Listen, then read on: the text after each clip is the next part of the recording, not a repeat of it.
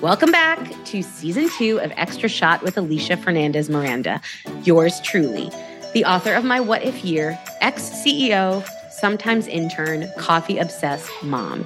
Extra Shot is part podcast, part talk show, part games, advice, and whatever else my delightful guests and I can cook up for you.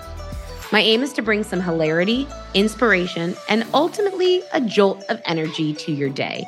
Because we all need an extra shot of something. What's in your cup? Happy New Year and welcome back. We're here for season two. Did you think it was over? It's not over. We are starting off 2024 with a bang. I cannot wait to introduce my guest today, who is really going to help us think about setting up the new year in the right way.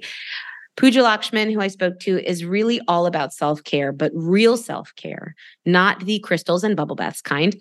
And she and I had the most amazing chat about what to bring into the new year with us. It's full of inspiration, and I cannot wait for you to hear it. It is better than any resolution that you are going to set and will potentially break by February. Before I tell you all about today's guest, I want to tell you about something extremely exciting that I am doing in 2024. I am taking a small group of people on the trip of a lifetime, a retreat starting in London and ending up on the beautiful Isle of Skye at Kinloch Lodge. If you read my What If Year, you will know this was the place that I very poorly waitressed.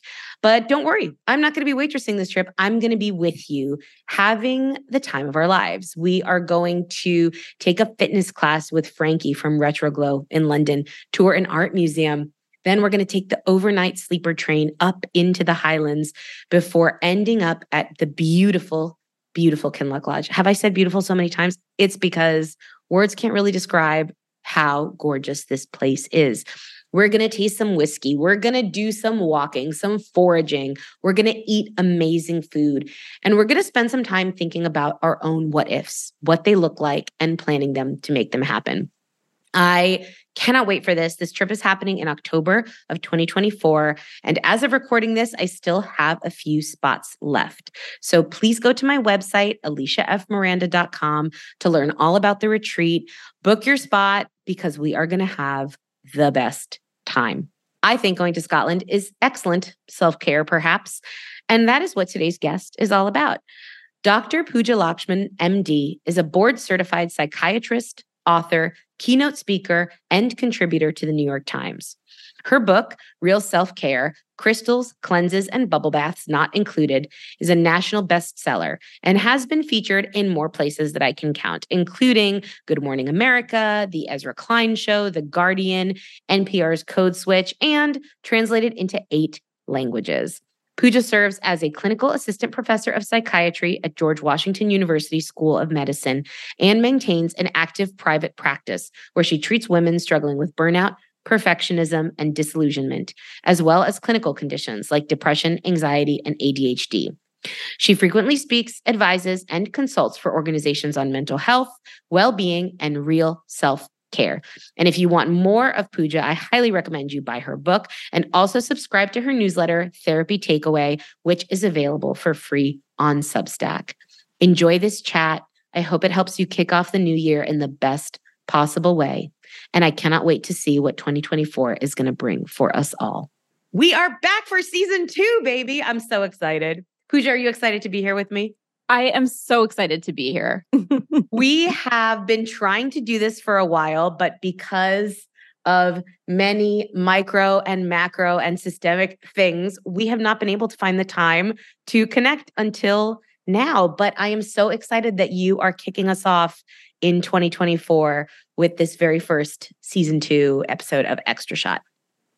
Well, I am so thrilled to be here. And I also think that, you know, it's even kind of like the scheduling back and forth is just such a nice kind of like real self care learning right because it's all about being honest about your capacity and and yes. what you have going on and even for us i feel like we were really kind of transparent over email of kind of like oh this is going to be a good week oh no that's not going to be a very good week and and so i'm just thrilled to be here with you and and have this time together i mean i actually loved I feel like you were really living the values you espouse in your book because you were very good at setting boundaries. You were like, this mm-hmm. time is going to be difficult for me. And then, you know, I think you shared this on Instagram and publicly. You had kind of a big health journey this year as well that was really unexpected. So, my first question is like, how are you? Where are you in life right now? Like, how are you doing? Yes. So, you know, they don't tell you about what a book launch will be like. It's it's very humbling. You know, I I'm a psychiatrist, you know, I I take care of patients. I'm a quote, quote unquote an expert on mental health and I wrote this book called Real Self-Care.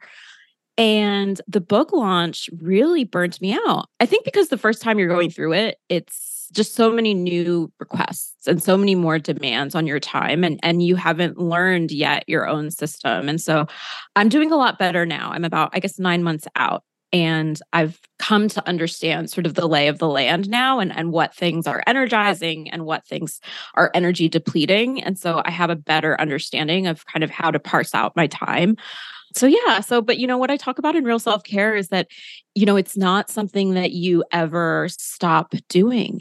In every new season of your life whether it's a new career role a transition a baby a parent that gets sick right all these different things you're just kind of like relearning. It gets easier each time. Yeah. like i knew much faster than in the past that like oh whoa i need to slow down.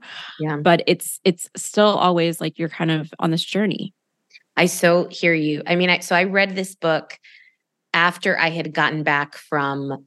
I, t- I took a big break from touring in the summer. So my book came out in February. I was everywhere. Yep. My MO was that I said no to nothing because right, was like, right. Well, that was your whole book. exactly.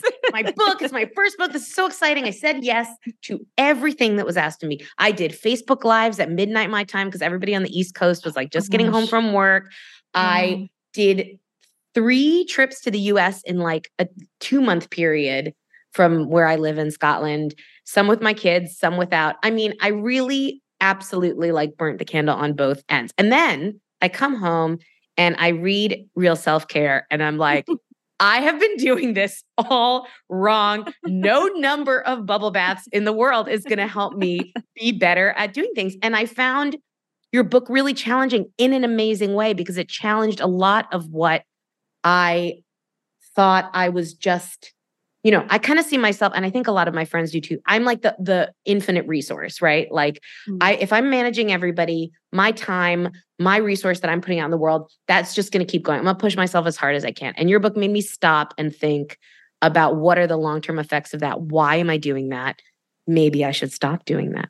So I read it at an excellent time when I was like coming down from book tour and being like, hold up, maybe I should take a little break for a little while. So I really appreciated how it came to me. So I first heard about you via Jessica Grose's writing. I know that you know her. She you were often quoted in her pieces in the New York Times Parenting. And then I, I thought that her book, Screaming into the Void, The Unsustainability of American Motherhood, could almost be read as a companion to your book in a lot of ways.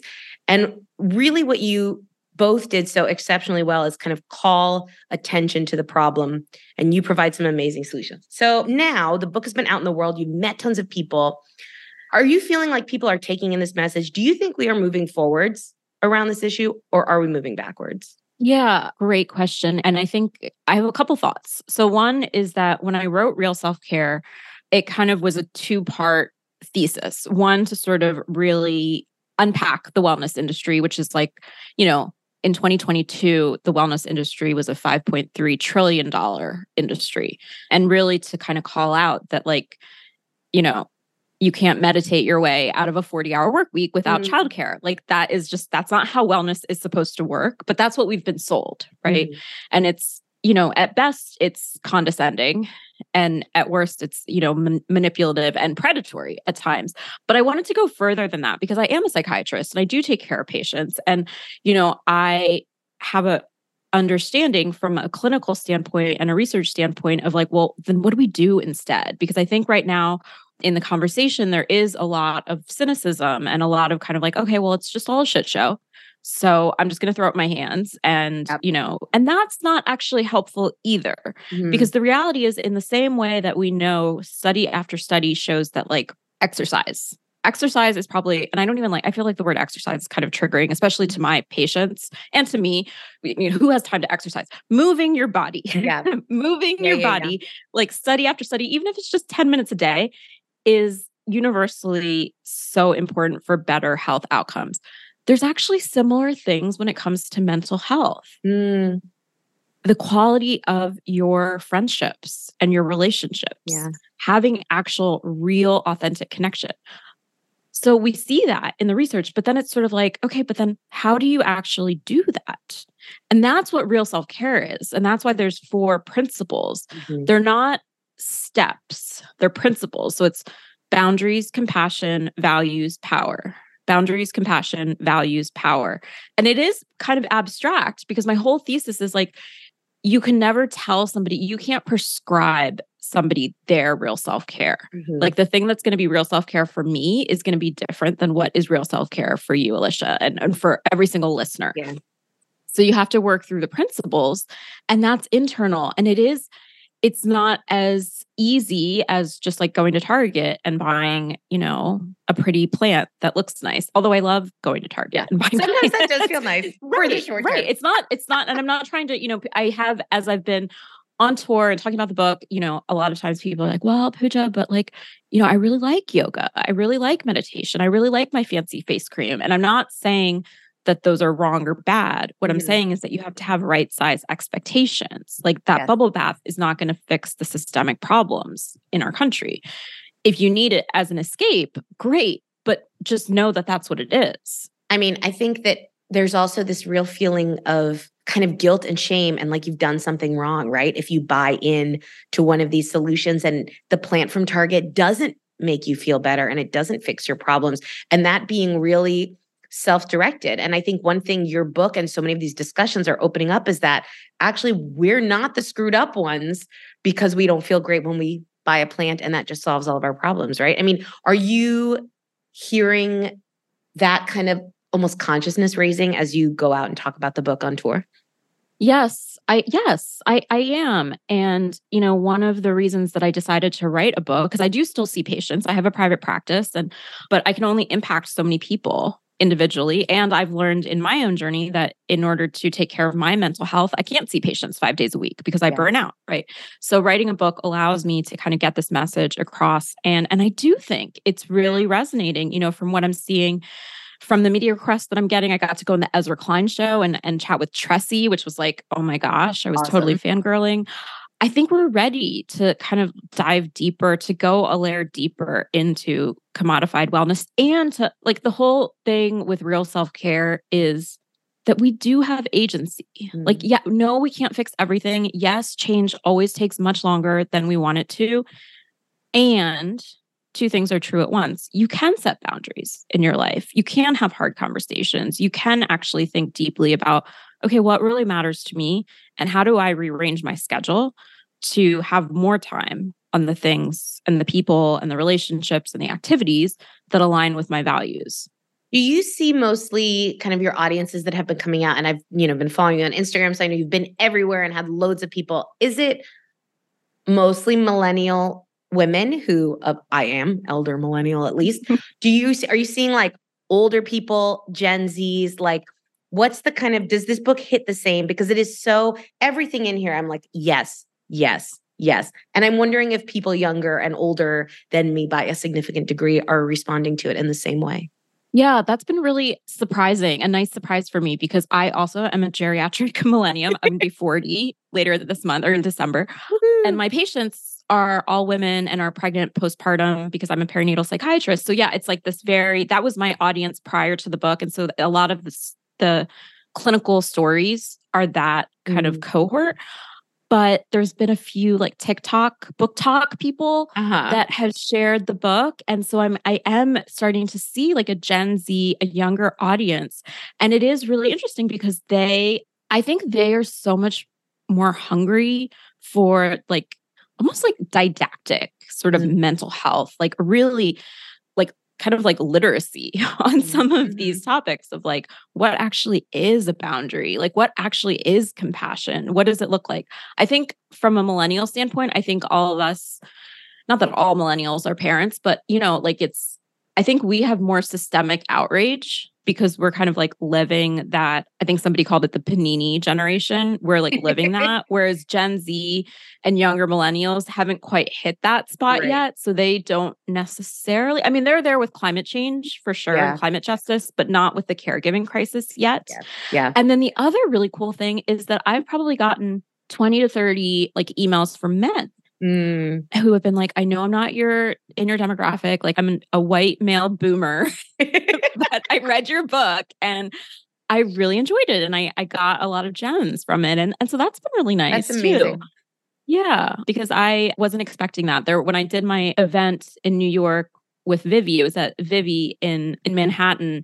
There was a guy who his wife had bought a ticket but she got stuck at work late. So he came instead and they had two young kids. And at the end, at the book signing, he was like, Pooja, I'm so glad that I was the one that showed up because I just felt like I learned so much about what she was going through. Okay. And it was actually just, it was better for me to be here and, and get this message. And I was like, oh my gosh, like that conversation is going to stay with me forever. Right. Like it's just, I'm, I'm, now I'm wondering, was this like a brilliant plan on her part? She was like, oh, I'm working late. Right, How right. can you go instead of me? right. That's genius. For smart. However, it worked out. No, but that's really beautiful, actually, that it's like reaching across so many different audiences, which is, I guess, the nice thing about writing a book is that you never know right. whose hands it's going to end up in. So you said that you worked with moms. I know your practice is around mothers. You became a mom fairly recently. You have a little kid. Do you feel mm-hmm. like that changed your perspective on these issues after becoming a mom? Or maybe you were better prepared than all the rest of us because you knew so many moms. You were like, oh, this is going to be hard. so I think two things. One, I think it radicalized me even more. Uh-huh. like it made me even more enraged that everything I say in the book is like I want to scream it even louder. And and I was better prepared. You know, I, I was able to take a, a lot of preventative steps that I knew because I had been practicing for six or seven years and and knew all the evidence based strategies that you could put in place to minimize the chance of postpartum depression or postpartum anxiety. And being somebody who previously had struggled with depression and anxiety, I knew that I was high risk. So, you know, I went back on an SSRI. I was able to afford getting a postpartum doula so that we were able to get more sleep and obviously privilege plays a role in that yeah. being able to afford it you know and having the education to be able to make that happen but also real self-care like setting the boundaries and saying to my partner like no we are going to start paying for childcare like from day 1 even though he had a paternity leave, mm-hmm. right? Mm-hmm. And that was kind of like a line in the sand. So all of that for sure helped. But I think it, it was a little bit of a blessing and a curse because, you know, I knew all the bad things. and no one's coming to talk to you about how great it is, right? Right. That's right. they found themselves in your office. right, right. I mean, I hear the great things once people get better, which people do. So that's the good mm-hmm. news. But, you know, like most doctors, I was probably preparing for the worst. But, you know, I think even knowing everything that I did, just the demands, the demands on your brain of of especially like being a mom that works outside the home. Mm-hmm. Like this phase that I'm in now, where my son is, he's almost a year and a half. So he's a toddler. Yeah. And my career now is, you know, I see patients, but I'm also like traveling. I, I didn't used to travel for work. I'm doing speaking engagements and consulting. And it's really, it's hard. I mean, I'm I'm having to kind of try and figure out okay like what what pieces of this do i want what works what doesn't and there's no easy answers. You know, Emily Oster says there's no secret option C. Mm-hmm. and right, like there's no secret option C. There's just, you know, pros and cons and and you always have to make sacrifices yeah. of whether that is financially or time-wise or right like it's there's no magic yeah secret bullet i have a whatsapp group with three of my closest friends all our moms all work outside of the house all very very busy and demanding careers and a lot of that WhatsApp group is us being like, okay, so here's the situation. I have, you know, my youngest child's first day of school is this day, but there's this meeting that I want to go to or that I need to go to in yep. North Carolina. But there's also this retreat I want to go to in South Carolina. And all of these things are happening within a 24 hour period. What do I do? And oftentimes it's just, because you're right. There is never one like, here is the perfect answer to completely optimize your schedule. It's like, this sucks. Something's going to have to give. What's the thing that you feel like you really want slash need to be out right now? And also just reminding each other that it's normal that we have to make choices and prioritize. And you know, I don't know my mom was doing that with her friends. I'm sure she was not. My mom worked full time as a, when I was a kid. And my dad, you know, is an incredible man, but did not help, did not change a diaper, did not do any childcare. And I don't know that she had that kind of support from her peers to be like, hey, this is really hard and we're all in this together. And I, I mean, I certainly rely on that a lot. I think a lot of people do. Yeah. Yeah. I think that I totally agree. I think we are having these conversations in our text threads, in our friend groups, and and I think it's kind of like it's it's validating, it's normalizing, like normalizing that you have to choose. Mm. That choosing, that the fact that you have to choose doesn't mean that you've made the wrong that you've made a wrong decision somewhere. It's just because we all have such full lives. I always like to reframe it to my patients and to myself is kind of like, these are actually good problems to have. Like, what a full life that I have built for myself, that these are all of the options in front of me. a nice way to think about it. I love that. I'm going to steal that um, in my WhatsApp. Yes, groups. please do. You, please all, you all will be hearing this in my WhatsApp group soon. so I kept coming back to this question after I finished, your, and I did actually send them all your book when I read it. I was oh. like, oh my God, guys, everybody has to read this. I was thinking, so my kids are 12 now. They are becoming aware of the world. They certainly have much more fluency in the type of language around, you know, they they understand more or less what a boundary is in a way that I did not at 12 years old, right? Yeah. But what would your advice be for parents thinking about how to keep your children from falling into this trap of wellness and kind of quick fix solutions. You know, how do we preempt this basically? Like, so our kids don't have to read this book because they're already doing all of this stuff. yeah. Yeah. I mean, all everybody's kids should read this book and continue buying it forever and ever and ever. But thank you. in addition to that, yeah, I have a couple thoughts there. So the first thing that I would say is one, recognize that your kids are already ahead of the game. Like what you said, in the beginning of, of their vocabulary, their language around mental health is already leagues above what you and I had growing up. You know, I see it with my son.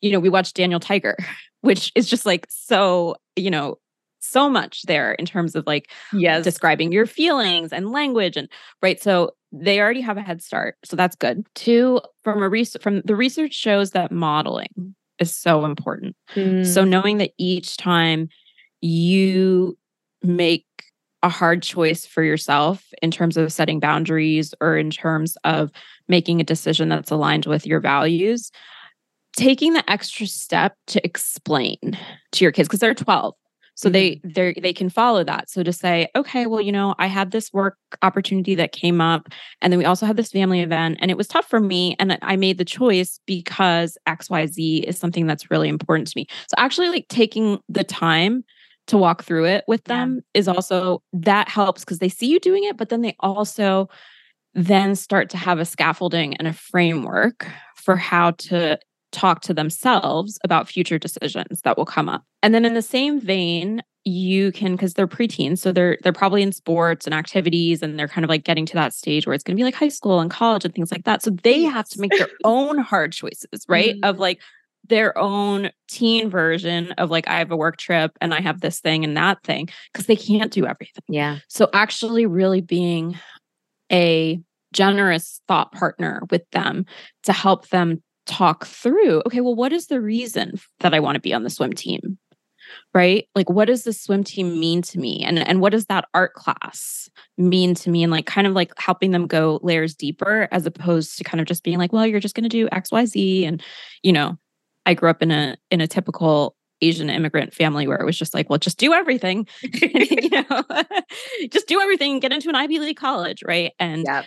so I think that's what I would say. So it's a lot of like communicating your own decision making yeah. and then also helping them through communicating their own as well. I love that. And I then I always like to caveat this with like, you're always going to make mistakes, and that's a normal part of parenting too and also sometimes I have to be like, you both have to do this activity because that's the time I can pick you up from school. Yes, right. That's the only reason you have to do yes. the same thing on the same day. yeah, that right. and, and but I think that that's part of modeling too, right? That that's showing that you are you as their mom are also a person and a human being that has your own activities and interests and work and, and not everything revolves around them. Pooja, I could talk to you all year but We can't talk all year. I mean, we we could actually, but let's not on this podcast.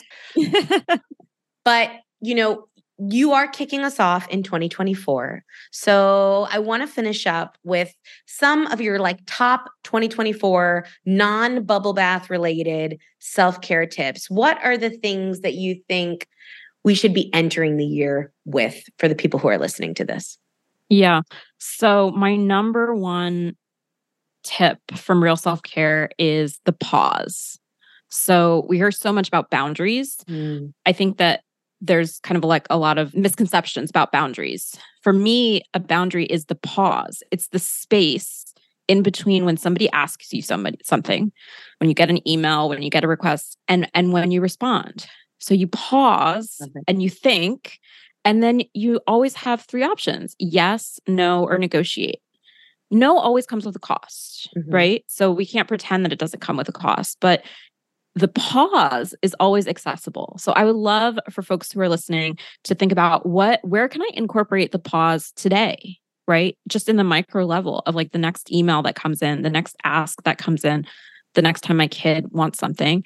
And then even thinking about it on a macro level for your year for 2024, like what is something a bigger life decision that you feel like maybe there's some level of urgency or I like I need to know or can I give myself the space of the pause to take the time to reflect internally and think about what's most important to you and, and what really feels authentic for you in making that decision? That is such a brilliant tip. It's like that flashing red badge on my emails or my messages and the feeling, the compulsion almost to yes. respond right away and just not even saying no to things, but actually just taking a moment, taking a breath. What an amazing way to start the year. Everybody go out and buy real self care, crystals, cleanses, and bubble baths not included. Pooja, this has been amazing. I cannot wait to see what brilliant gems you drop on us next. Thank you so much for coming on the podcast. Thank you, Alisha, for having me. And that's a wrap on this episode. Thanks for tuning in to Extra Shot with Alisha Fernandez Miranda. A very special shout out goes to my superstar team at Texture Sound for their support. Find out more about what I'm up to, my writing, events, and even the retreat I'm planning in Scotland at my website, alishafmiranda.com or Instagram at alishafmiranda. I'll talk to you next week.